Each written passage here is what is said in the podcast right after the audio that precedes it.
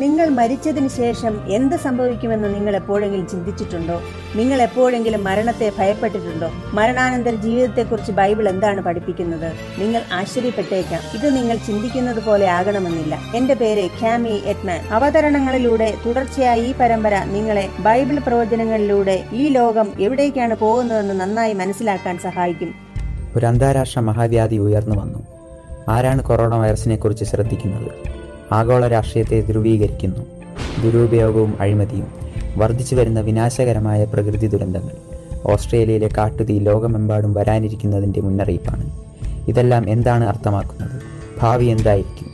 Bible പ്രവചനങ്ങളിലെ ചുരുലഴിക്കാൻ അന്താരാഷ്ട്ര പ്രഭാഷകയായ ക്യാമി ഓട്ട്മാനോടൊപ്പം ചേരാം. ലോകമെമ്പാടുമുള്ള അവളുടെ യാത്രകളിൽ അവർ യഥാർത്ഥ ജീവിത പോരാട്ടങ്ങളുമായി മുഖാമുഖം എത്തിയിരിക്കുന്നു. എന്നാൽ ഇവയ്ക്കിടയിൽ അവർ പ്രതീക്ഷയുടെ അത്ഭുതങ്ങൾ കണ്ടെത്തി. മുൻപത്തെക്കാൾ വേഗത്തിൽ ബൈബിൾ പ്രവചനം എങ്ങനെ നിറവേറ്റപ്പെടുന്നുവെന്ന് പങ്കുവയ്ക്കുമ്പോൾ ബൈബിൾ പ്രവചനങ്ങൾ ചുരുളഴിക്കാനായി ക്യാമി ഓട്ട്മാനോടൊപ്പം ചേരാം.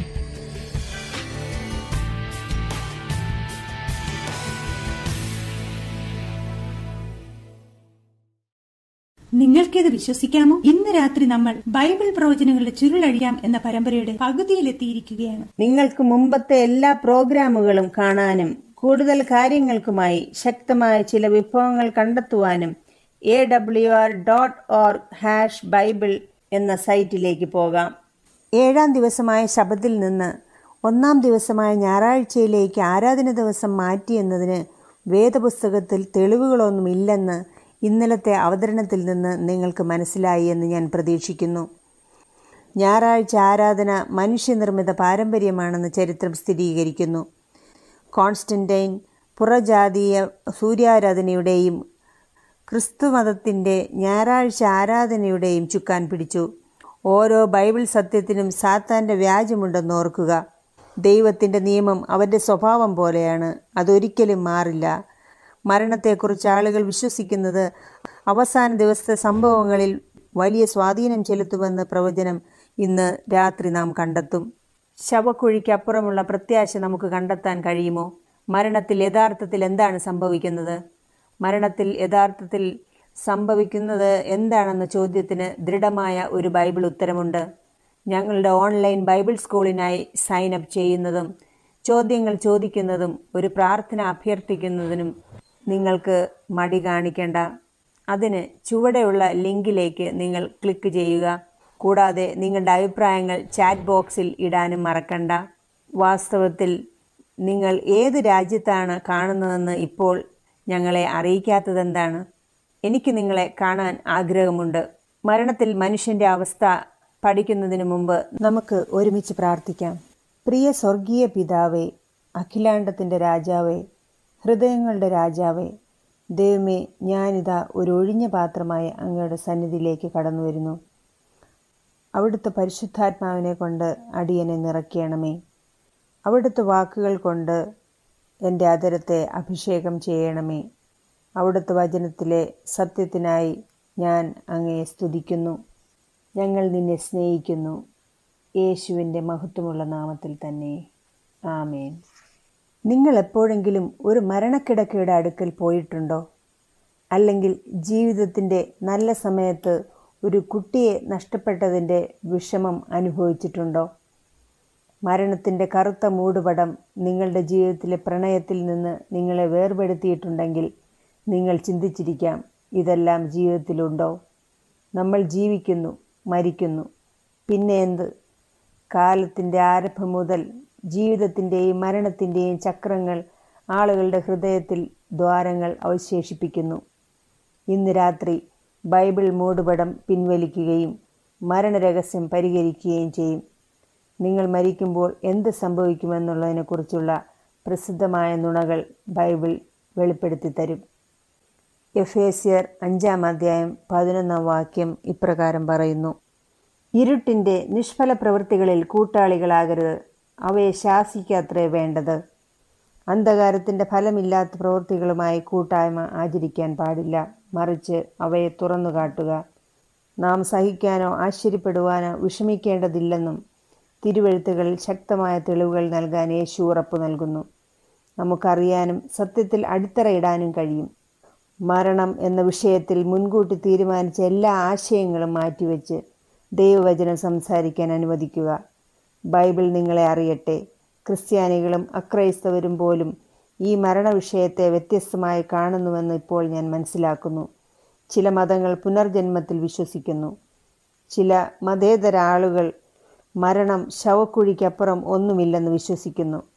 നിങ്ങൾ മരിക്കുമ്പോൾ എന്ത് സംഭവിക്കുമെന്ന് നിങ്ങൾ മിക്ക ക്രിസ്ത്യാനികളോടും ചോദിച്ചാൽ അവർ പറയും, ഒരാൾ സ്വർഗത്തിലേക്കോ നരകത്തിലേക്കോ പോകുന്ന ഒരു ആത്മാവുണ്ടെന്ന് അവർ പറയും.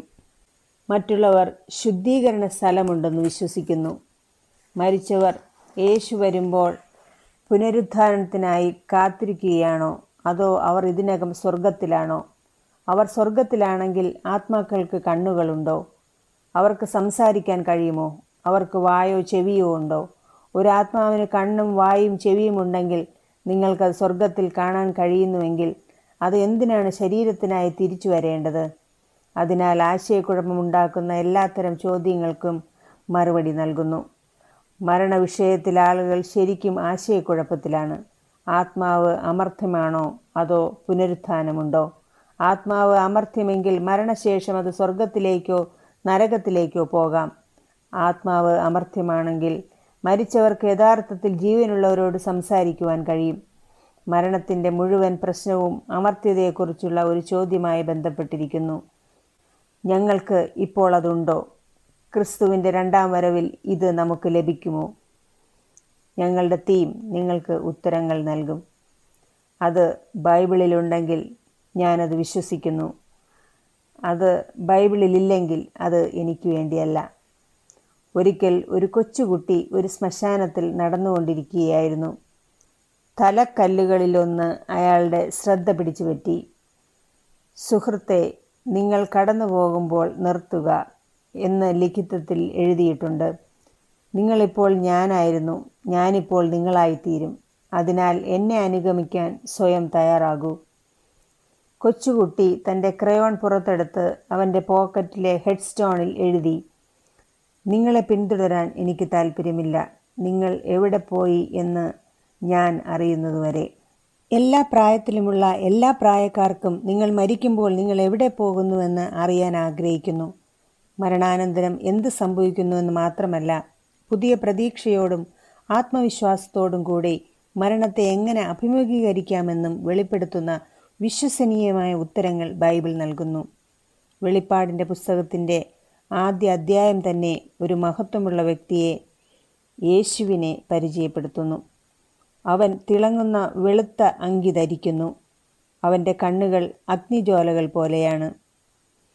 വെളിപ്പാട് ഒന്നിൻ്റെ പതിനെട്ട് ഇപ്രകാരം പറയുന്നു, ഞാൻ മരിച്ചവനായിരുന്നു, എന്നാൽ ഇതാ എന്നേക്കും ജീവിക്കുന്നു. മരണത്തിൻ്റെയും പാതാളത്തിൻ്റെയും താക്കോൽ എൻ്റെ കൈവശമുണ്ട്. യേശു മരണത്തെ ജയിച്ചു. അതിനാൽ അവൻ ശവക്കുഴിയുടെ താക്കോൽ പിടിക്കുന്നു. മരിക്കുകയും യേശുവിൽ വിശ്വസിക്കുകയും ചെയ്യുന്ന ഏതൊരു വിശ്വാസിക്കും പുനരുത്ഥാനത്തിനായി കാത്തിരിക്കാം. എന്നാൽ ബൈബിൾ എന്താണ് ചെയ്യുന്നതെന്ന് ആരെങ്കിലും പറയുന്നുണ്ടോ?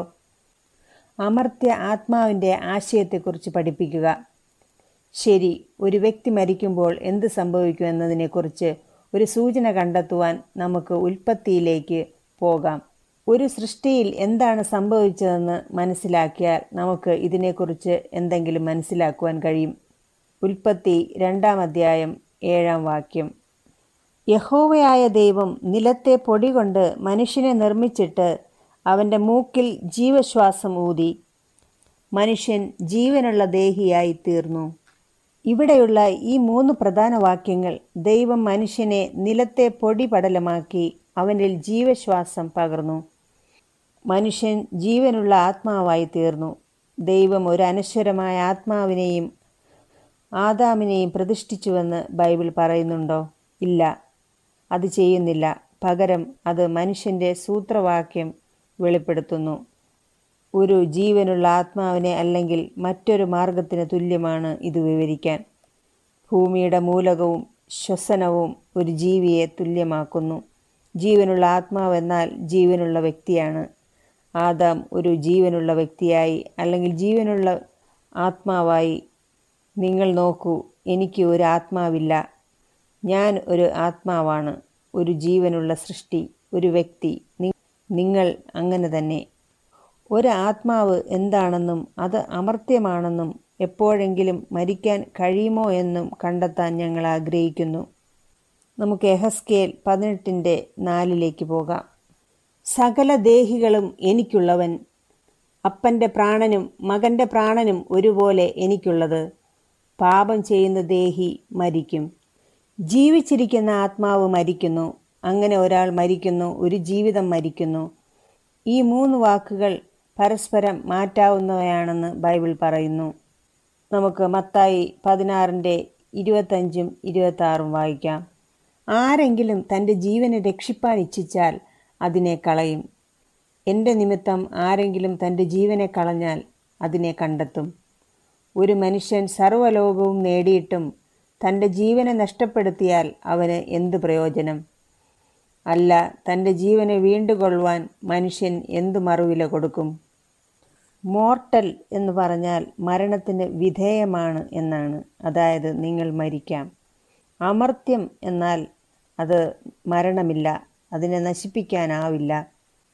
ഒന്ന് തീമോത്തിയോസ് ഒന്നിൻ്റെ പതിനേഴ് ഇപ്രകാരം പറയുന്നു: നിത്യരാജാവായി അക്ഷയനും അദൃശ്യനുമായ ഏകദൈവത്തിന് എന്നേക്കും ബഹുമാനവും മഹത്വവും. ആമേൻ.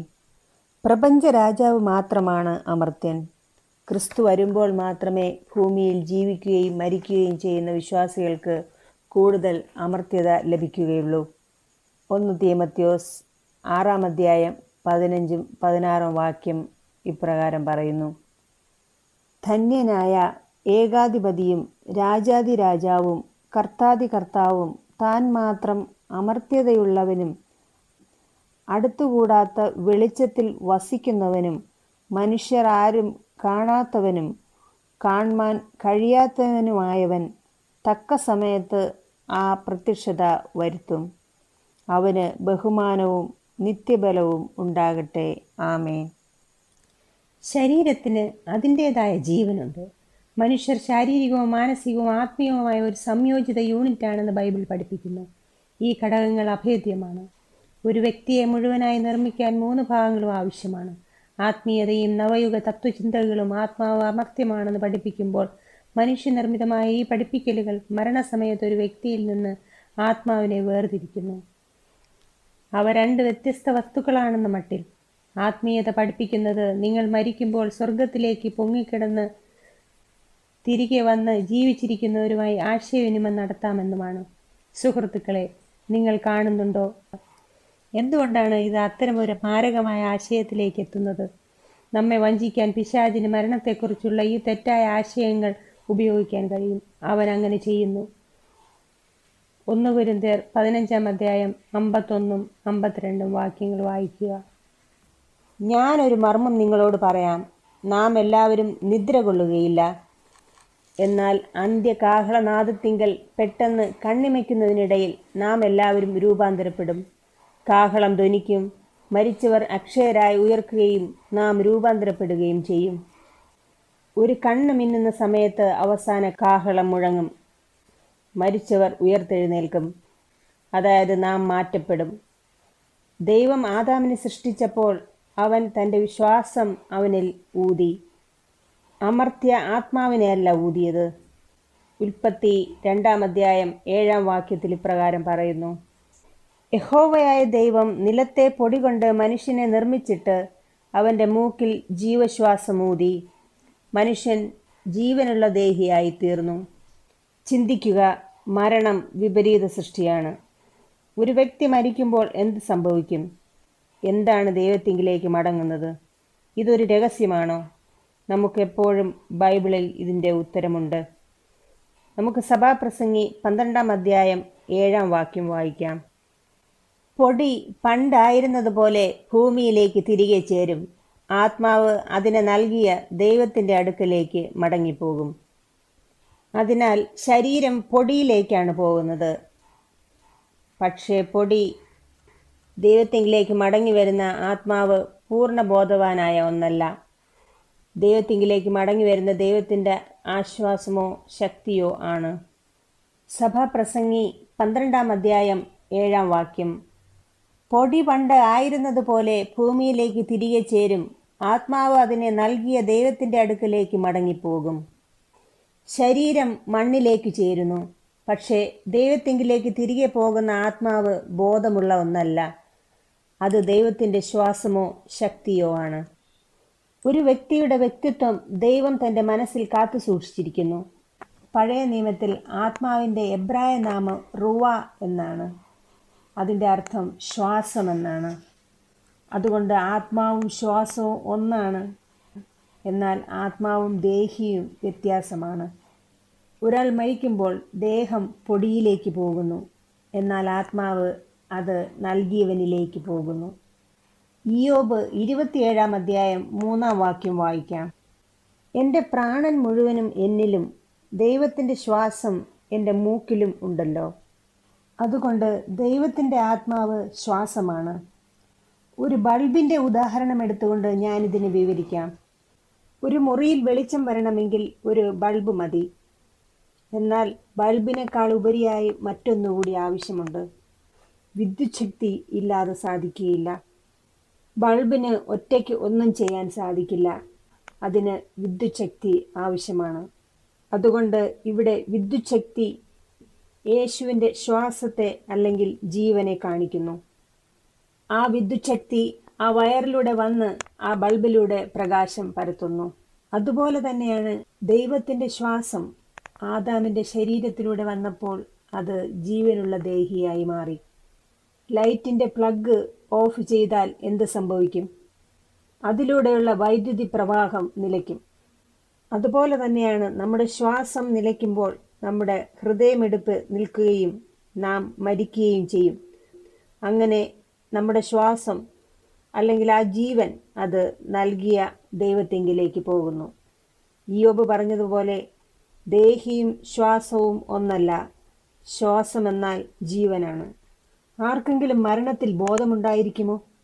സങ്കീർത്തനങ്ങൾ നൂറ്റി നാൽപ്പത്തി ആറിൻ്റെ നാല് ഇപ്രകാരം പറയുന്നു: അവൻ്റെ ശ്വാസം പോകുന്നു, അവൻ മണ്ണിലേക്ക് തിരിയുന്നു, അന്ന് തൻ്റെ അവൻ്റെ നിരൂപണങ്ങൾ നശിക്കുന്നു.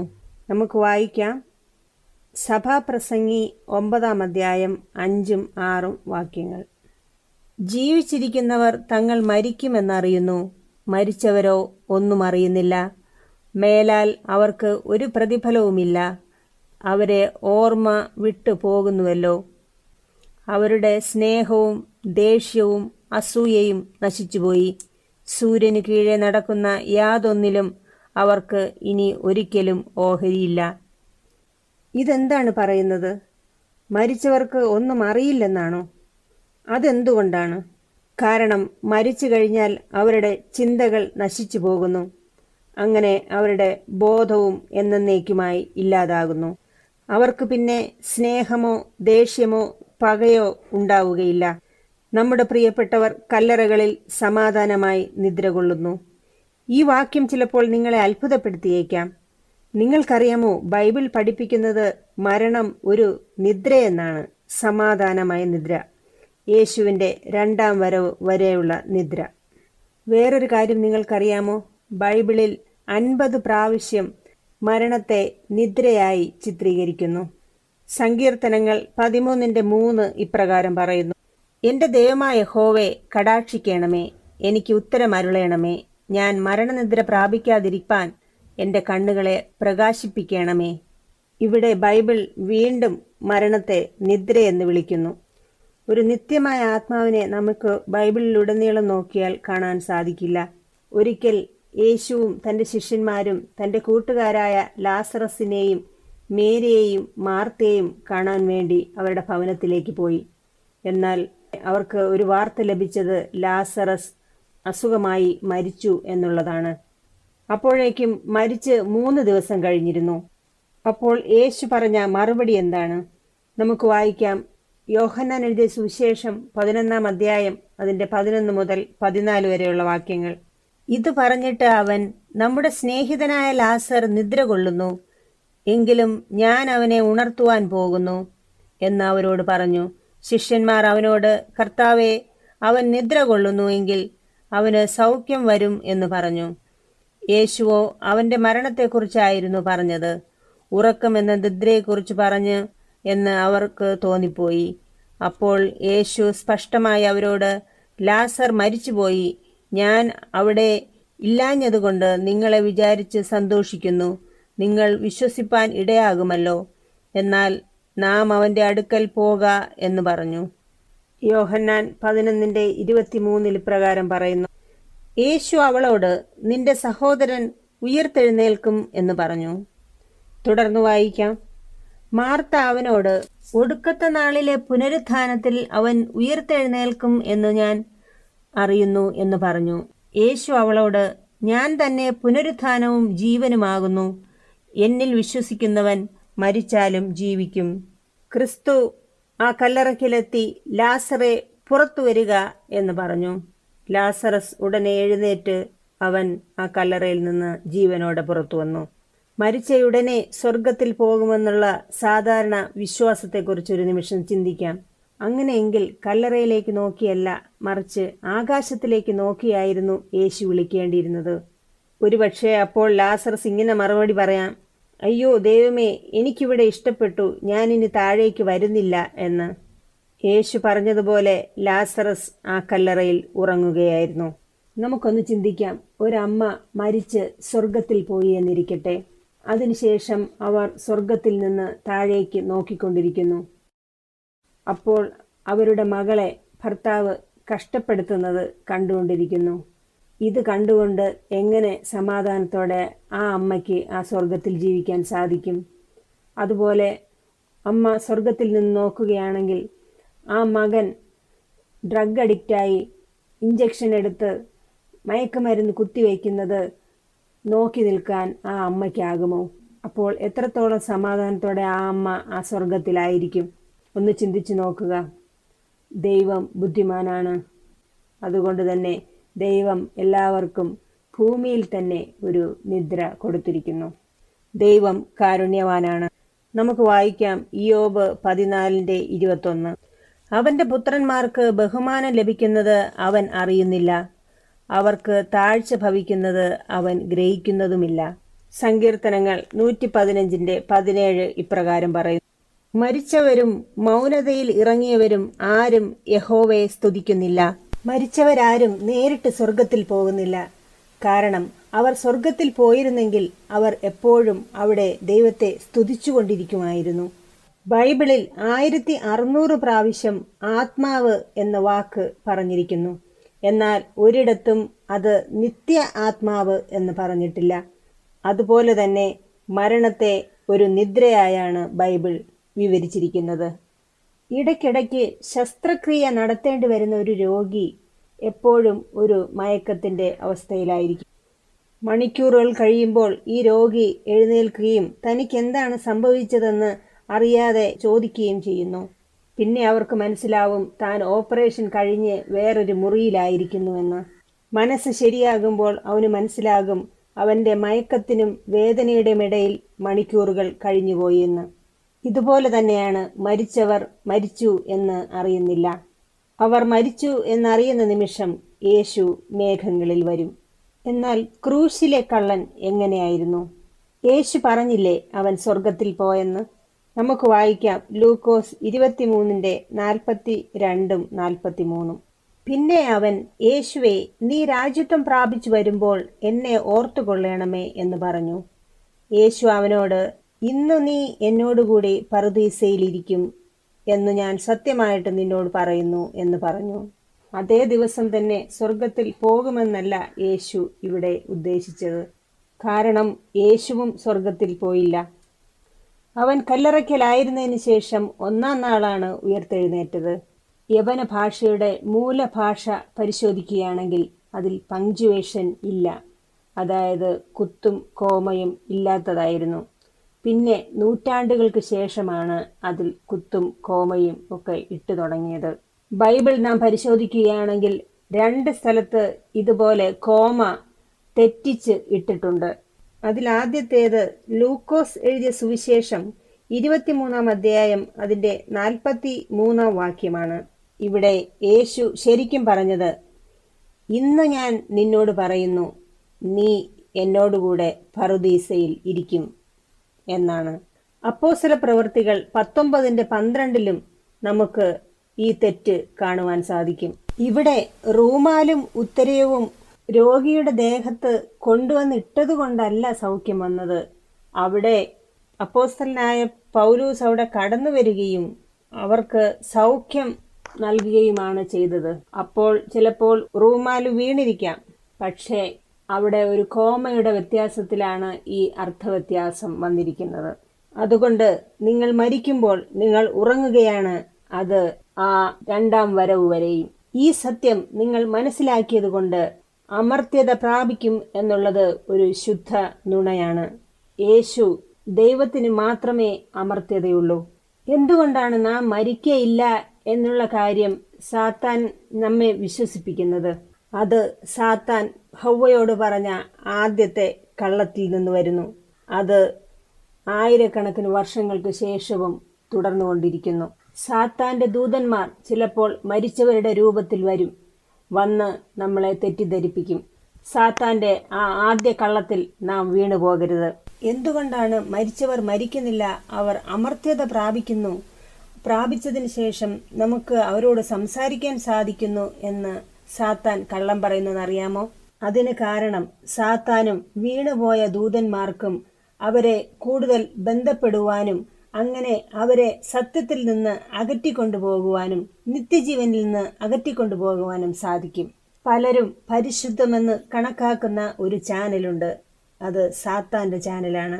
ഈ ചാനലിൽ നാം ബന്ധിക്കപ്പെടുമ്പോൾ നാം ആത്മാവിന്റെ ശബ്ദങ്ങൾ കേൾക്കുന്നു, ആത്മാക്കളോട് സംസാരിക്കുവാൻ സാധിക്കുന്നു, ആത്മാക്കളെ കാണുവാൻ സാധിക്കുന്നു. അതുപോലെ തന്നെ ഒരു പ്രത്യേക ശക്തി ഈ മനുഷ്യരിലേക്ക് കടന്നു വരികയും ചെയ്യും. ഇതാണ് പ്രേതാത്മവാദം. ഇത് വളരെ ലളിതമായി ഓജോ ബോർഡുകളിൽ നിന്ന് തുടങ്ങുകയും പിന്നെ ആത്മാക്കളെ പുറത്താക്കുവാൻ പഠിപ്പിക്കുകയും അതിനുശേഷം നമ്മെ ഒരു മന്ത്രവാദിയാക്കുകയും പിന്നെ അതിൽ നിന്ന് രക്ഷയില്ലാതായി തീരുകയും ചെയ്യുന്നു. സാത്താൻ കബളിപ്പിക്കുന്ന ഏറ്റവും വലിയ മാർഗമാണിത്. കാരണം സാത്താൻ അറിയാം, ആത്മാക്കൾ സത്യം മനസ്സിലാക്കി കഴിയുമ്പോൾ പിന്നെ തെറ്റിലേക്ക് പോവുകയും തെറ്റിദ്ധരിപ്പിക്കാൻ പ്രയാസമാണെന്നും സാത്താൻ അറിയാം. കാരണം ഒരാൾ സത്യം ഗ്രഹിക്കുമ്പോൾ അയാളുടെ ആത്മാവ് ശുദ്ധീകരിക്കപ്പെടുന്നു, അങ്ങനെ അയാൾ ദൈവത്തിൻ്റെ ഭാഗത്താകുന്നു. ഒരിക്കൽ ഞാനും എൻ്റെ സഹപ്രവർത്തക സൂയും ഒരു രാവിലെയുള്ള ഫ്ലൈറ്റിൽ പാം സ്പ്രിങ്സിൽ നിന്നും ഡെൻവറിലേക്ക് പോവുകയായിരുന്നു. അതൊരു ചെറിയ പ്ലെയിനായിരുന്നു. ഒരു പ്രഗത്ഭനായ ബിസിനസ്സുകാരൻ്റെ അടുത്താണ് ഞാനിരുന്നിരുന്നത്. നല്ല ഇംഗ്ലീഷ് ഭാഷയിൽ അദ്ദേഹത്തെ എനിക്ക് പരിചയപ്പെടുത്തി. അദ്ദേഹത്തിൻ്റെ പേര് നിക്ക് എന്നായിരുന്നു. കൊളറാഡോയിലെ ഒരു പ്രശസ്തമായ റിസോർട്ടിൽ അദ്ദേഹത്തിന് ഒരു ഭവനമുണ്ടായിരുന്നു. അദ്ദേഹം അവിടേക്ക് പറക്കുകയായിരുന്നു. കുറച്ചു നേരം അങ്ങോട്ടും ഇങ്ങോട്ടും സംസാരിച്ചതിന് ശേഷം ഞാൻ അദ്ദേഹത്തോട് പറഞ്ഞു, ദൈവം നിങ്ങളെ അനുഗ്രഹിച്ചിരിക്കുന്നു. അദ്ദേഹം വിസമ്മതിച്ചു, ഇല്ല, ദേവിയാണ് എന്നെ അനുഗ്രഹിച്ചതെന്ന്. ഇത് കേട്ട ഉടനെ അദ്ദേഹം അസ്വസ്ഥനാവുകയും ദേവിയാണ് തന്നെ അനുഗ്രഹിച്ചതെന്ന് പറയുകയും ചെയ്തു. അടുത്ത രണ്ട് മണിക്കൂറുകളിൽ ഞങ്ങൾ വെറുതെ സംസാരിച്ചിരുന്നു.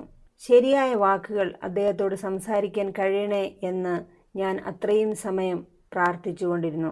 വളരെ ചെറിയ പ്രായം മുതൽ നിക്ക് ദേവിയെയാണ് ആരാധിച്ചു പോരുന്നത്. അദ്ദേഹം പറഞ്ഞു, ക്രിസ്ത്യാനികൾ ശത്രുക്കളാണ്, അവർ ശത്രുക്കളെ ഉണ്ടാക്കുകയും ചെയ്യും. അദ്ദേഹം തുടർന്നു, നാം രണ്ടുപേരും എതിർ ദിശയിലുള്ളവരാണ്. ഞാൻ ദേവിയുടെ ഒരു പടയാളിയാണ്. ഞാൻ തിരിഞ്ഞ് അദ്ദേഹത്തെ നോക്കി പറഞ്ഞു, ഞാൻ സർവശക്തനായ ദൈവത്തിൻ്റെ പടയാളിയാണ്. കുറച്ചു നേരത്തേക്ക് അവിടെ ഒരു നിശബ്ദതയുണ്ടായി. എന്നിട്ട് ഞാൻ പറഞ്ഞു, നിക്ക്, ഞാനല്ല നിന്റെ ശത്രു, നിന്റെ ശത്രു സാത്താനാണ്. ഈ പോരാട്ടത്തിൽ ആര് വിജയിക്കുമെന്ന് ബൈബിളിൽ പറഞ്ഞിട്ടുണ്ട്. ഈ സമയത്ത് എൻ്റെ സഹപ്രവർത്തകയായ സ്യു രണ്ട് റോ മുന്നിലായിരുന്നു ഇരുന്നത്. അവർ ഈ സംഭാഷണം കേൾക്കുന്നുണ്ടായിരുന്നു. അപ്പോഴെല്ലാം അവർ പ്രാർത്ഥിച്ചുകൊണ്ടിരുന്നു. വളരെ ചെറുപ്പം മുതൽ ക്രിസ്ത്യാനികളെ ഉന്മൂലനം ചെയ്യാൻ വേണ്ടി എനിക്ക് പരിശീലനം ലഭിച്ചിരുന്നു. ഈ പോരാട്ടത്തിനു വേണ്ടി ഒരു സോഫ്റ്റ്വെയർ നിർമ്മിക്കുവാൻ ദേവി എന്നോട് ഘട്ടം ഘട്ടമായി പറഞ്ഞുകൊണ്ടിരുന്നു. ദേവി എനിക്ക് വളരെയധികം ധനവും വിജയവും നൽകി. ദേവി വളരെ പെട്ടെന്ന് തന്നെ ഭൂമിയിൽ നിന്ന് ഉയർന്നു വരും. വളരെ ചെറുപ്പം മുതൽ തന്നെ ഞാൻ ദേവിക്ക് സമർപ്പിച്ചതുകൊണ്ട് അവൾ പറയുന്ന എല്ലാ നിർദ്ദേശങ്ങളും എനിക്ക് പാലിക്കേണ്ടി വരുന്നു. ഇതിനിടയിൽ ഞങ്ങൾ രണ്ടുപേരും തിരഞ്ഞെടുപ്പിൻ സ്വാതന്ത്ര്യത്തെക്കുറിച്ചും മരണത്തിൽ മനുഷ്യന്റെ അവസ്ഥയെക്കുറിച്ചും സാത്താനെക്കുറിച്ചുമെല്ലാം സംസാരിച്ചു. അതേ വിഷയമാണ് ഞാനും നിങ്ങളും ഇന്ന് ഈ രാത്രിയിൽ ചർച്ച ചെയ്യുന്നത്. വളരെ സ്നേഹവാനായ, മഹത്വമുള്ള, സംരക്ഷിക്കുന്ന, നമുക്കാവശ്യമുള്ളതെല്ലാം തരുന്ന ദൈവത്തെക്കുറിച്ച് ഞാൻ സംസാരിച്ചപ്പോൾ നിക്ക് ഇങ്ങോട്ട് പറഞ്ഞത് വളരെ ക്രൂരയായ, പീഡിപ്പിക്കുന്ന ദൈവത്തെക്കുറിച്ചായിരുന്നു. ജീവിതത്തിലെ പല ഘട്ടങ്ങളെക്കുറിച്ചും നിക്ക് എന്നോട് പങ്കുവച്ചു. അദ്ദേഹത്തിന് എപ്രകാരം തൻ്റെ മരിച്ച ബന്ധുക്കളോട് സംസാരിക്കാൻ കഴിയുന്നുവെന്നും ചില പ്രേതങ്ങൾ തൻ്റെ മുമ്പിൽ പ്രത്യക്ഷപ്പെടുന്നതിനെക്കുറിച്ചും അതുപോലെ തന്നെ ചില പ്രേതങ്ങൾ തന്നെ ശല്യപ്പെടുത്തുന്നതിനെക്കുറിച്ചും പീഡിപ്പിക്കുന്നതിനെക്കുറിച്ചും സംസാരിച്ചു. മരിച്ചവരുടെ അവസ്ഥ എന്താണെന്നുള്ളത് ഞാൻ നിക്കുമായി പങ്കുവച്ചു. അതുപോലെ തന്നെ നമ്മെ ശല്യപ്പെടുത്തുന്നത് ദുഷ്ടദൂതന്മാരാണെന്നും പറഞ്ഞു. ഞാൻ പറഞ്ഞു, പ്രിയ സഹോദര, ദൈവത്തിന് മാത്രമേ നിങ്ങളെ ഈ പ്രേതങ്ങളിൽ നിന്ന് രക്ഷിക്കുവാൻ സാധിക്കുകയുള്ളൂ. നിങ്ങൾ മുട്ടുകുത്തി ദൈവത്തിൻ്റെ സന്നിധിയിലേക്ക് ചെല്ലുക. അപ്പോൾ ദൈവം നിങ്ങളെ സംരക്ഷിക്കുകയും ആ പ്രേതങ്ങളിൽ നിന്ന് നിങ്ങൾക്ക് മോചനം ലഭിക്കുകയും ചെയ്യും. ദൈവത്തിന് ഒരവസരം കൊടുത്തുകൂടെ? വളരെ ചെറുപ്പം മുതൽ ക്രിസ്ത്യാനികളെ ഉന്മൂലനം ചെയ്യാനാണ് എനിക്ക് പരിശീലനം ലഭിച്ചിരിക്കുന്നത്. അത് വളരെ താമസിയാതെ സംഭവിക്കുകയും ചെയ്യും. എൻ്റെ ദേവി ഭൂമിയിൽ നിന്ന് ഉയർന്നു വരികയും എല്ലാവരെയും നശിപ്പിക്കുകയും ചെയ്യും. അതെനിക്കറിയാം. കാരണം ബൈബിളും അത് തന്നെ പറയുന്നു. നീതിമാന്മാർക്ക് അനേക തരത്തിലുള്ള പരീക്ഷണങ്ങൾ നേരിടേണ്ടതായിട്ട് വരുന്നു. എന്നാൽ രണ്ടാമത് യേശുക്രിസ്തു വാനമേഘങ്ങൾ വരുമ്പോൾ എല്ലാ നീതിമാന്മാരും എടുക്കപ്പെടും. അപ്പോൾ എല്ലാ കഷ്ടതയും അവസാനിക്കും. നാം നിത്യതയോളം സ്വർഗത്തിൽ വസിക്കും. നിക്, നിങ്ങളെ സംബന്ധിച്ചിടത്തോളം അവസാനം എങ്ങനെയായിരിക്കും? നിക് മറുപടി പറഞ്ഞു, അതിനെക്കുറിച്ച് എനിക്ക് യാതൊരു അറിവുമില്ല. ഇനി ദേവിയെ വിളിച്ച് ഞാൻ അത് ചോദിക്കാം. എന്നിൽ പ്രസരിച്ചിരുന്ന ആ വെളിച്ചം നിക്കിനെ വളരെയധികം ആകർഷിച്ചു. അദ്ദേഹം നോക്കി. ഞാൻ അദ്ദേഹത്തിൻ്റെ കണ്ണുകളിൽ തന്നെ നോക്കി. എന്നിട്ട് അദ്ദേഹത്തോട് പറഞ്ഞു, ഇത് മറ്റൊന്നുമല്ല, ഇത് യേശുവാണ് എന്നിൽ തിളങ്ങുന്നത്. നിനക്കും ഈ തിളക്കം ലഭിക്കും.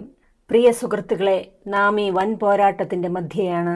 സാത്താനും അവൻ്റെ ദൂതന്മാരും നമ്മുടെ സുഹൃത്തുക്കളെ പോലും വലയിലാക്കിയെന്ന് വരും. മരിച്ചുപോയ നമ്മുടെ സുഹൃത്തുക്കളെ ചിലപ്പോൾ നമ്മുടെ മുന്നിൽ കൊണ്ടുവന്ന് നിർത്തും.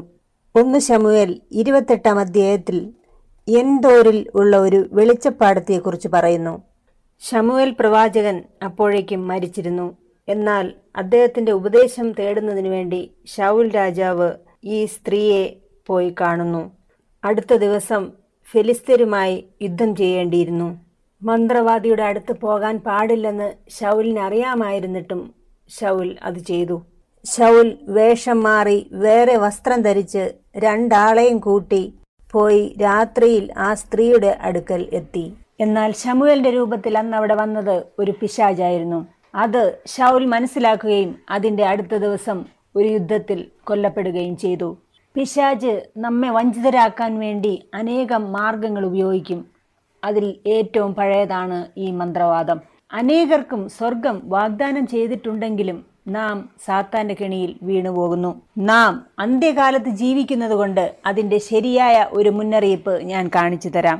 ഒന്ന് തിമോത്തി നാലാം അധ്യായം അതിൻ്റെ ഒന്നും രണ്ടും വാക്യങ്ങൾ ഇപ്രകാരം പറയുന്നു: എന്നാൽ ഭാവി കാലത്ത് ചിലർ വ്യാജ ആത്മാക്കളെയും ഭൂതങ്ങളുടെ ഉപദേശങ്ങളെയും ആശ്രയിച്ച് ഭോഷ്ക് പറയുന്നവരുടെ കപടത്താൽ വിശ്വാസം ത്യജിക്കുമെന്ന് ആത്മാവ് തെളിവായി പറയുന്നു.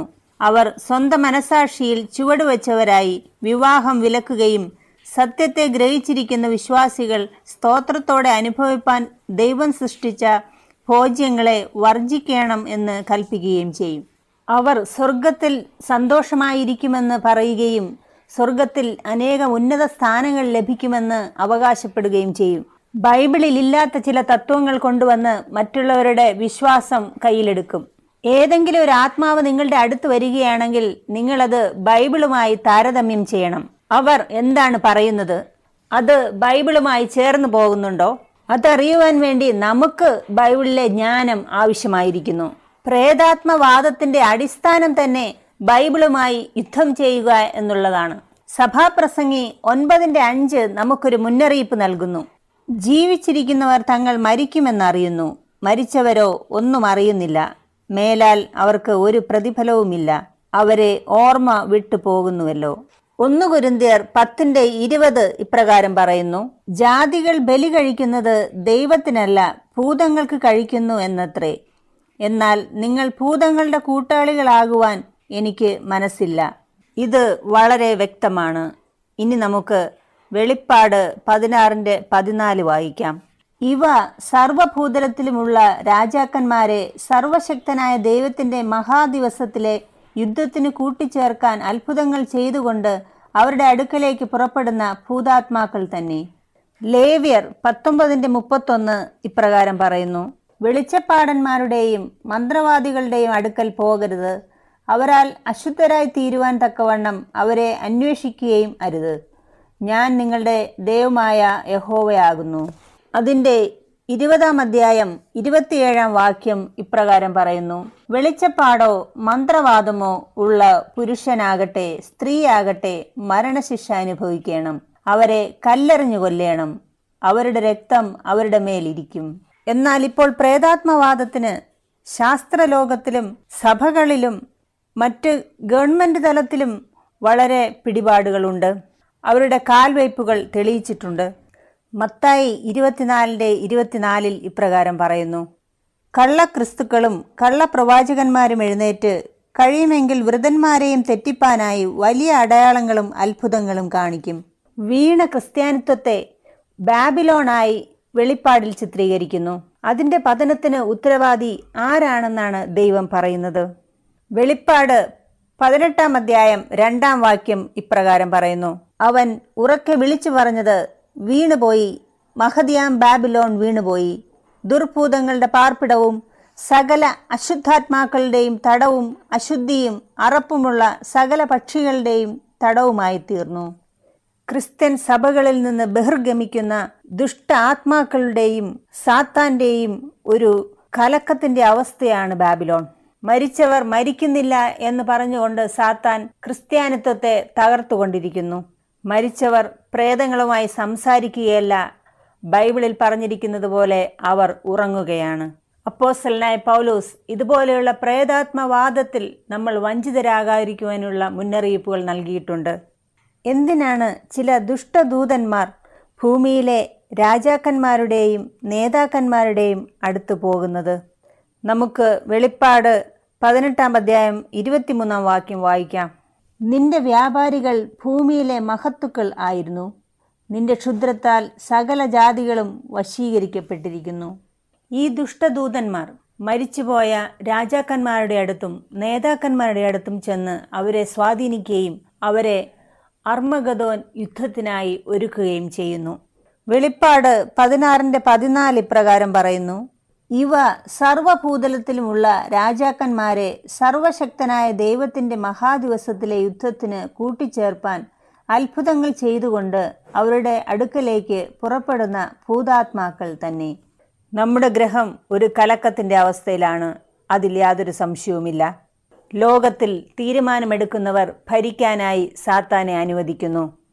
യെശയ്യാവ് എട്ടാം അധ്യായം പത്തൊൻപതും ഇരുപതും വായിക്കാം: വെളിച്ചപ്പാടന്മാരോട് ചിലയ്ക്കുകയും ജപിക്കുകയും ചെയ്യുന്നവരായ ലക്ഷണവാദികളോടും അരുളപ്പാട് ചോദിപ്പീൻ എന്ന് അവർ നിങ്ങളോട് പറയുന്നുവെങ്കിൽ ജനം തങ്ങളുടെ ദൈവത്തോടു കൂടെ അല്ലയോ ചോദിക്കേണ്ടത്? ജീവനുള്ളവർക്ക് വേണ്ടി മരിച്ചവരോടോ ചോദിക്കേണ്ടത്?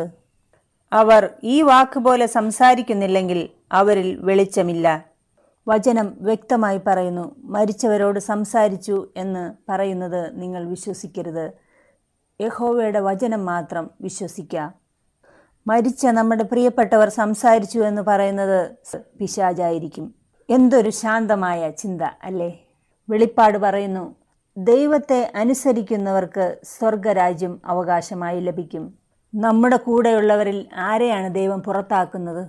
വെളിപ്പാട് ഇരുപത്തിരണ്ടാം അധ്യായം പതിനഞ്ചാം വാക്യം ഇപ്രകാരം പറയുന്നു: നായ്ക്കളും ക്ഷുദ്രക്കാരും ദുർനടപ്പുകാരും കൊലപാതകന്മാരും ബിംബാരാധികളും ഭോഷ്കിൽ പ്രിയപ്പെടുകയും അതിനെ പ്രവർത്തിക്കുകയും ചെയ്യുന്ന ഏവനും പുറത്തു തന്നെ. പ്രിയ സുഹൃത്തുക്കളെ, മരിച്ചവരോട് സംസാരിക്കുന്നവർ പുറത്താക്കപ്പെടും. മോശയുടെ കാലത്ത് അങ്ങനെയുള്ളവരെ കല്ലെറിഞ്ഞു കൊല്ലാനാണ് ദൈവം കൽപ്പന കൊടുത്തത്. ഗലാത്യർ അഞ്ചാം അധ്യായം പത്തൊമ്പത് മുതൽ ഇരുപത്തൊന്ന് വരെ ഇപ്രകാരം പറയുന്നു: ജഡത്തിന്റെ പ്രവൃത്തികളോ ദുർനടപ്പ്, അശുദ്ധി, ദുഷ്കാമം, വിഗ്രഹാരാധന, ആഭിചാരം, പക, പിണക്കം, ജാരശങ്ക, ക്രോധം, ശാഠ്യം, തൊന്തപക്ഷം, ഭിന്നത, അസൂയ, മദ്യപാനം, വെറിക്കൂത്ത് മുതലായവ എന്ന് വെളിവാകുന്നു. ഈ വക പ്രവർത്തിക്കുന്നവർ ദൈവരാജ്യം അവകാശമാക്കുകയില്ല എന്ന് ഞാൻ മുമ്പേ പറഞ്ഞതുപോലെ ഇപ്പോഴും നിങ്ങളോട് മുൻകൂട്ടി പറയുന്നു. സുഹൃത്തുക്കളെ, ഞാനിത് നിങ്ങളോട് പറയുന്നത് നിങ്ങളെല്ലാവരും സ്വർഗത്തിൽ കാണണമെന്ന് എനിക്ക് ആഗ്രഹമുണ്ട്. നിങ്ങൾ അതുകൊണ്ട് അതിന് തടസ്സമായി നിൽക്കുന്ന കാര്യങ്ങളൊന്നും ഇവിടെ ശീലിക്കാതിരിക്കുക.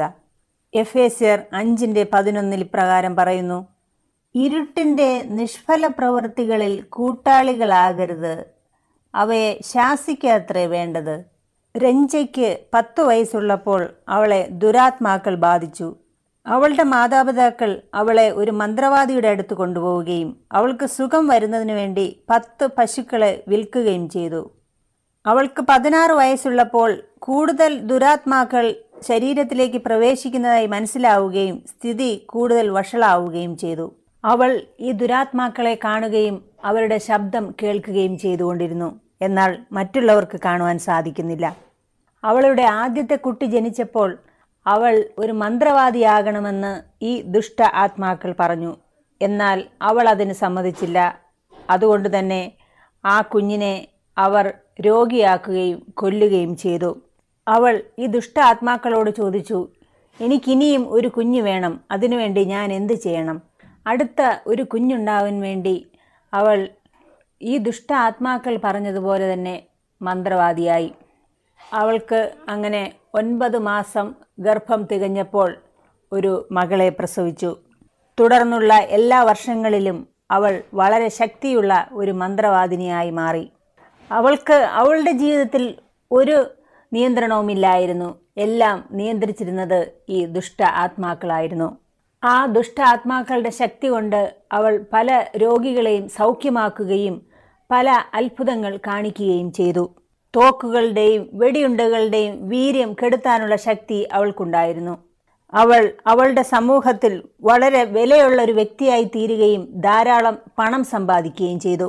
ഒരിക്കൽ ഇരുപത്തിയേഴ് ആയുധധാരികൾ അവളുടെ ഭവനത്തിൽ അവളെ ആക്രമിക്കാൻ വേണ്ടി കടന്നു വന്നു. എന്നാൽ അവർക്കൊന്നും ചെയ്യാൻ സാധിച്ചില്ല. അവരുടെ ആയുധങ്ങളെല്ലാം നിർവീര്യമായി പോയി. മുതലകളുടെ വാ അടയ്ക്കാനുള്ള ശക്തി വരെ അവൾക്കുണ്ടായിരുന്നു. ചില ആത്മാക്കൾ അവളുടെ ശരീരത്തിലേക്ക് വരുമ്പോൾ അവളെ വെള്ളത്തിലേക്ക് കൊണ്ടുപോവുകയും അവിടെ ദിവസങ്ങളോളം ചിലവഴിക്കുകയും ചെയ്യും, ശ്വാസമെടുക്കുവാൻ വെളിയിൽ വരാതെ തന്നെ. അവൾക്ക് വളരെ ശക്തിയുണ്ടായിരുന്നുവെങ്കിലും ആൾക്കാരെ സൗഖ്യമാക്കാൻ കഴിവുണ്ടായിരുന്നുവെങ്കിലും വെടിയുണ്ടകളെ കൈകൊണ്ട് തടുക്കാൻ കഴിവുണ്ടായിരുന്നുവെങ്കിലും അവളുടെ ജീവിതം ദുരിതപൂർണമായിരുന്നു. ഒരു ദിവസം രഞ്ജ രണ്ട് യുവാക്കളെ പരിചയപ്പെട്ടു. അവർ പറഞ്ഞു, ഞങ്ങൾ സ്വർഗസ്ഥനായ ദൈവത്തെയാണ് ആരാധിക്കുന്നതെന്ന്. ഇതിൽ ആകൃഷ്ടയായ അവൾ അവരുടെ പള്ളിയിലേക്ക് അടുത്ത ആഴ്ച പോയി. ദുരാത്മാക്കൾ അവളെ ഇടയ്ക്കിടയ്ക്ക് ശിക്ഷിക്കുന്നത് കൊണ്ട് തന്നെ അവൾ ഇടയ്ക്കിടയ്ക്ക് രോഗങ്ങൾ വരുന്ന വ്യക്തിയായിരുന്നു.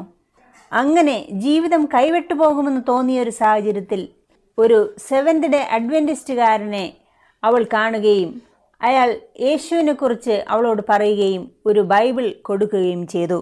അദ്ദേഹം പറഞ്ഞ കാര്യങ്ങൾ ശ്രദ്ധിച്ചപ്പോൾ അവളുടെ ഉള്ളിൽ സമാധാനം വരികയും അവളുടെ സ്ഥിതിക്ക് മാറ്റം വരികയും ചെയ്തു. എന്നാൽ ദുരാത്മാക്കൾക്ക് ഇത് ഇഷ്ടപ്പെട്ടില്ല. അവൾക്ക് മോശമായ കാര്യങ്ങൾ സംഭവിക്കും എന്ന് പറഞ്ഞ് അവർ ഭീഷണിപ്പെടുത്തി. എന്തായാലും രഞ്ജ യേശുവിനെ സ്വീകരിക്കാൻ തന്നെ തീരുമാനിച്ചു. അങ്ങനെ ദുരാത്മാക്കൾ അവരുടെ പ്രതിജ്ഞയും നിറവേറ്റി. അവളുടെ ഭവനം തീയ്ക്ക് ഇരയാക്കപ്പെട്ടു. അവൾക്കുള്ളതെല്ലാം നഷ്ടമായി. പകലും രാത്രിയിലും ദുരാത്മാക്കൾ അവളെ ശല്യം ചെയ്തുകൊണ്ടിരുന്നു. എന്നാൽ ഈ സമയത്ത് ഒരു കാര്യം നടന്നു. അത് അവളുടെ ജീവിതത്തെ ആകെ മാറ്റിമറിച്ചു. രഞ്ജ അഡ്വെന്റിസ്റ്റ് വേൾഡ് റേഡിയോയെക്കുറിച്ച് മനസ്സിലാക്കുകയും അത് എന്നും കേൾക്കുകയും അതവളെ ശക്തിപ്പെടുത്തുകയും ചെയ്തു. എന്തു വന്നാലും യേശുവിനെ മാത്രം അനുഗമിക്കുമെന്ന് അവൾ തീരുമാനമെടുത്തു. ദുരാത്മാക്കൾ അവളെ വീണ്ടും വീണ്ടും ശല്യപ്പെടുത്തിക്കൊണ്ടിരുന്നു. എന്നാൽ ഇവൾ Adventist World Radio station on ചെയ്യുമ്പോൾ ഈ ദുരാത്മാക്കൾ ഒന്നും അവളെ ശല്യപ്പെടുത്തില്ല. അധികമായുള്ള പ്രാർത്ഥന വഴിയും വചന വായന വഴിയും റേഡിയോ കേൾക്കുന്നതുവഴിയും ഇപ്പോൾ ദുരാത്മാക്കളൊന്നും തന്നെ അവളെ ശല്യപ്പെടുത്തുന്നില്ല. രഞ്ജ ഇപ്പോൾ എല്ലാവരോടായും പറയുന്നു, ശരിയായ സ്വാതന്ത്ര്യം ലഭിക്കുന്നത് യേശുവിലൂടെ മാത്രമാണ്. ഞാൻ ഓർക്കുന്നു, അവളെ ആലിംഗനം ചെയ്തപ്പോൾ അവളുടെ കണ്ണുകളിൽ ഞാൻ യേശുവിനെ കണ്ടു. അവളിപ്പോൾ ആ ഗ്രാമത്തിലുടനീളം ദൈവത്തിൻ്റെ സത്യങ്ങൾ പ്രചരിപ്പിക്കുന്നു. ഒരിക്കൽ ഒരു മന്ത്രവാദിയായി അറിയപ്പെട്ട അവൾ ഇപ്പോൾ യേശുവിൻ്റെ ഒരു അനുഗാമിയായി അറിയപ്പെടുന്നു. ദൈവിക വചനത്തിൽ നാം നമ്മുടെ വിശ്വാസത്തെ ഉറപ്പിച്ചില്ല എങ്കിൽ സാത്താനും തൻ്റെ ദൂതന്മാരും നമ്മെ വഞ്ചിതരാക്കും. വെളിപ്പാട് മൂന്നാം അധ്യായം പത്താം വാക്യത്തിൽ ഇപ്രകാരം പറയുന്നു, സഹിഷ്ണുതയെക്കുറിച്ചുള്ള എൻ്റെ വചനം നീ കാത്തുകൊണ്ടതിനാൽ ഭൂമിയിൽ വസിക്കുന്നവരെ പരീക്ഷിക്കേണ്ടതിന് ഭൂതലത്തിലെങ്ങും വരുവാനുള്ള പരീക്ഷാക്കാലത്ത് ഞാനും നിന്നെ കാക്കും. എന്നാൽ സാത്താൻ്റെ പരീക്ഷണങ്ങളിൽ മനഃപൂർവ്വം വീഴുന്നവർക്ക് മാത്രമേ അവൻ്റെ പിടിയിലാകുവാൻ സാധിക്കുകയുള്ളൂ. ഇന്ന് രാത്രിയിൽ നിങ്ങളെപ്പോലെ ആത്മാർത്ഥമായി ദൈവീക വചനം തേടുന്നവർക്ക്, അനുസരണത്തിലൂടെ ആത്മാവിൻ്റെ പരിശുദ്ധി കാംക്ഷിക്കുന്നവർക്ക് ദൈവത്തിൻ്റെ വചനത്തിൽ പ്രതിരോധം കണ്ടെത്തുവാൻ സാധിക്കും. ദൈവമക്കൾക്ക് ദൈവം തൻ്റെ ദൂതന്മാരിലൂടെ ഉൽപ്പത്തി മുതൽ വെളിപ്പാട് വരെ കരുണയുടെ ദൗത്യം ഏറ്റെടുത്തിരിക്കുന്നു. ഇപ്പോഴും അത് അവർ ചെയ്തുകൊണ്ടിരിക്കുന്നു. അബ്രഹാമിൻ്റെ അടുത്തേക്ക് അനുഗ്രഹത്തിൻ്റെ വാഗ്ദാനങ്ങളുമായി ദൈവം തൻ്റെ ദൂതന്മാരെ സോതോം പടിവാതിൽക്കലേക്ക് അയച്ചു. അഗ്നിഗന്ധകങ്ങളിൽ നിന്ന് നീതിമാനായ ലോത്തിനെ രക്ഷിച്ചു. ക്ഷീണവും വിശപ്പുമായി മരുഭൂമിയിൽ നശിച്ചു പോകേണ്ടിയിരുന്ന ഏലിയാവിനെ ദൂതന്മാരെ അയച്ചു രക്ഷിച്ചു. തീ കൊണ്ടുള്ള കുതിരകളെയും രഥങ്ങളെയും അയച്ചുകൊണ്ട് എലീശയെ ശത്രുക്കളിൽ നിന്ന് രക്ഷിച്ചു. ദാനിയേൽ ഒരു ജാതീയ രാജാവിൻ്റെ കൊട്ടാരത്തിൽ ജ്ഞാനത്തിനു വേണ്ടി അപേക്ഷിച്ചപ്പോൾ ദൂതന്മാരെ അയച്ചു. പിന്നെ സിംഹക്കൂട്ടിൽ നിന്നും രക്ഷിച്ചു. വധശിക്ഷയ്ക്ക് വിധിക്കപ്പെട്ട് ഹെരോദ രാജാവിൻ്റെ കാരാഗ്രഹത്തിലായിരുന്ന പത്രോസിനെ രക്ഷിച്ചു. ഫിലിപ്പിയിലെ തടവുകാരടുത്ത് പൗലൂസിൻ്റെയും കൂട്ടരുടെയും അടുത്തേക്ക്, കൊർന്നോല്യോസിൻ്റെ അടുത്തേക്ക്, അങ്ങനെ എല്ലാ സ്ഥലത്തും ദൂതന്മാർ അയക്കപ്പെട്ടു. ഇന്നു രാത്രിയിൽ യേശുവിനെ അനുഗമിക്കുവാനുള്ള തീരുമാനം നിങ്ങളെടുത്തോ? നിങ്ങളെ ഒരിക്കലും യേശു മറന്നുകളയുകയില്ല. യേശു നിങ്ങൾക്ക് വേണ്ടി യുദ്ധം ചെയ്യാൻ ഒരു സേനയെ തന്നെ അയക്കും. നിങ്ങൾ എവിടെയായിരുന്നാലും നിങ്ങൾ എന്തു ചെയ്താലും ആ സേന അവിടെ വന്ന് നിങ്ങളെ രക്ഷിക്കും. അവൻ കാക്കുകയും നയിക്കുകയും ചെയ്യും. നമുക്ക് പ്രാർത്ഥിക്കാം. സ്വർഗസ്ഥനായ ഞങ്ങളുടെ പിതാവേ, അങ്ങ് ഞങ്ങളുടെ രക്ഷയും വെളിച്ചവുമായിരിക്കയാൽ സ്തോത്രം. ഞങ്ങൾ മരിക്കുമ്പോൾ ഉറങ്ങുകയാണ് ചെയ്യുന്നതെന്ന് ഞങ്ങളെ അറിയിച്ചതിനായി സ്തോത്രം. ഞങ്ങളെ എല്ലാ ആപത്തിൽ നിന്നും രക്ഷിക്കണമേ, പ്രത്യേകിച്ച് തെറ്റായ പഠിപ്പിക്കലുകളിൽ നിന്നും. അങ്ങുള്ളതുകൊണ്ട് ഞങ്ങൾക്കൊരിക്കലും പേടിക്കേണ്ട ആവശ്യമില്ല. ഞങ്ങളുടെ മുഴുവൻ ആശ്രയവും അങ്ങിൽ ഞങ്ങൾ സമർപ്പിക്കട്ടെ. എല്ലാം യേശുവിൻ്റെ മഹത്വമുള്ള നാമത്തിൽ തന്നെ. ആമേൻ. സുഹൃത്തുക്കളെ, ഇന്ന് രാത്രിയിലെ സന്ദേശം നിങ്ങൾക്ക് വ്യക്തമായോ എന്ന് ഞങ്ങൾക്കറിയാൻ ആഗ്രഹമുണ്ട്. താഴെ കാണുന്ന ലിങ്കിൽ ക്ലിക്ക് ചെയ്ത് അത് ഞങ്ങളെ അറിയിക്കാൻ നിങ്ങൾ സമയം കണ്ടെത്തില്ലേ? നിങ്ങൾ ഒരുപക്ഷെ വിശ്വസിച്ചതോ നിങ്ങളുടെ സഭ പഠിപ്പിച്ചതോ ആയ കാര്യങ്ങളിൽ നിന്നും വ്യത്യസ്തമായിരിക്കും ബൈബിൾ സത്യം. നിങ്ങൾ ഈ ലിങ്കിൽ ക്ലിക്ക് ചെയ്യുക. നിങ്ങളുടെ ചോദ്യങ്ങൾക്ക് ഉത്തരം തരുവാൻ വേണ്ടി ബൈബിൾ അധ്യാപകർ എൻ്റെ തൊട്ട് അടുത്ത് തന്നെ നിൽപ്പുണ്ട്. ഒരുപക്ഷെ നിങ്ങൾ നിക്കിനെ പോലെയോ രഞ്ജയെ പോലെയോ പ്രേതാത്മ ബാധയാൽ കഷ്ടപ്പെടുന്നവരായിരിക്കാം. നിങ്ങൾക്ക് നിങ്ങളുടെ പ്രാർത്ഥനാ റിക്വസ്റ്റുകൾ ഞങ്ങൾക്ക് അയച്ചു തരാം. അതിനുവേണ്ടിയും ഈ ലിങ്ക് ക്ലിക്ക് ചെയ്യുക. ദൈവം നിങ്ങൾ ഓരോരുത്തരെയും അനുഗ്രഹിക്കുമാറാകട്ടെ. ബൈബിൾ പരമ്പരകളുടെ ചുരുളഴിക്കാം എന്ന ഈ പരമ്പര നിങ്ങൾ കണ്ടതിന് നന്ദി. രക്ഷാപ്രവർത്തനം എന്ന നാളത്തെ വിഷയം നിങ്ങൾ കാണുക.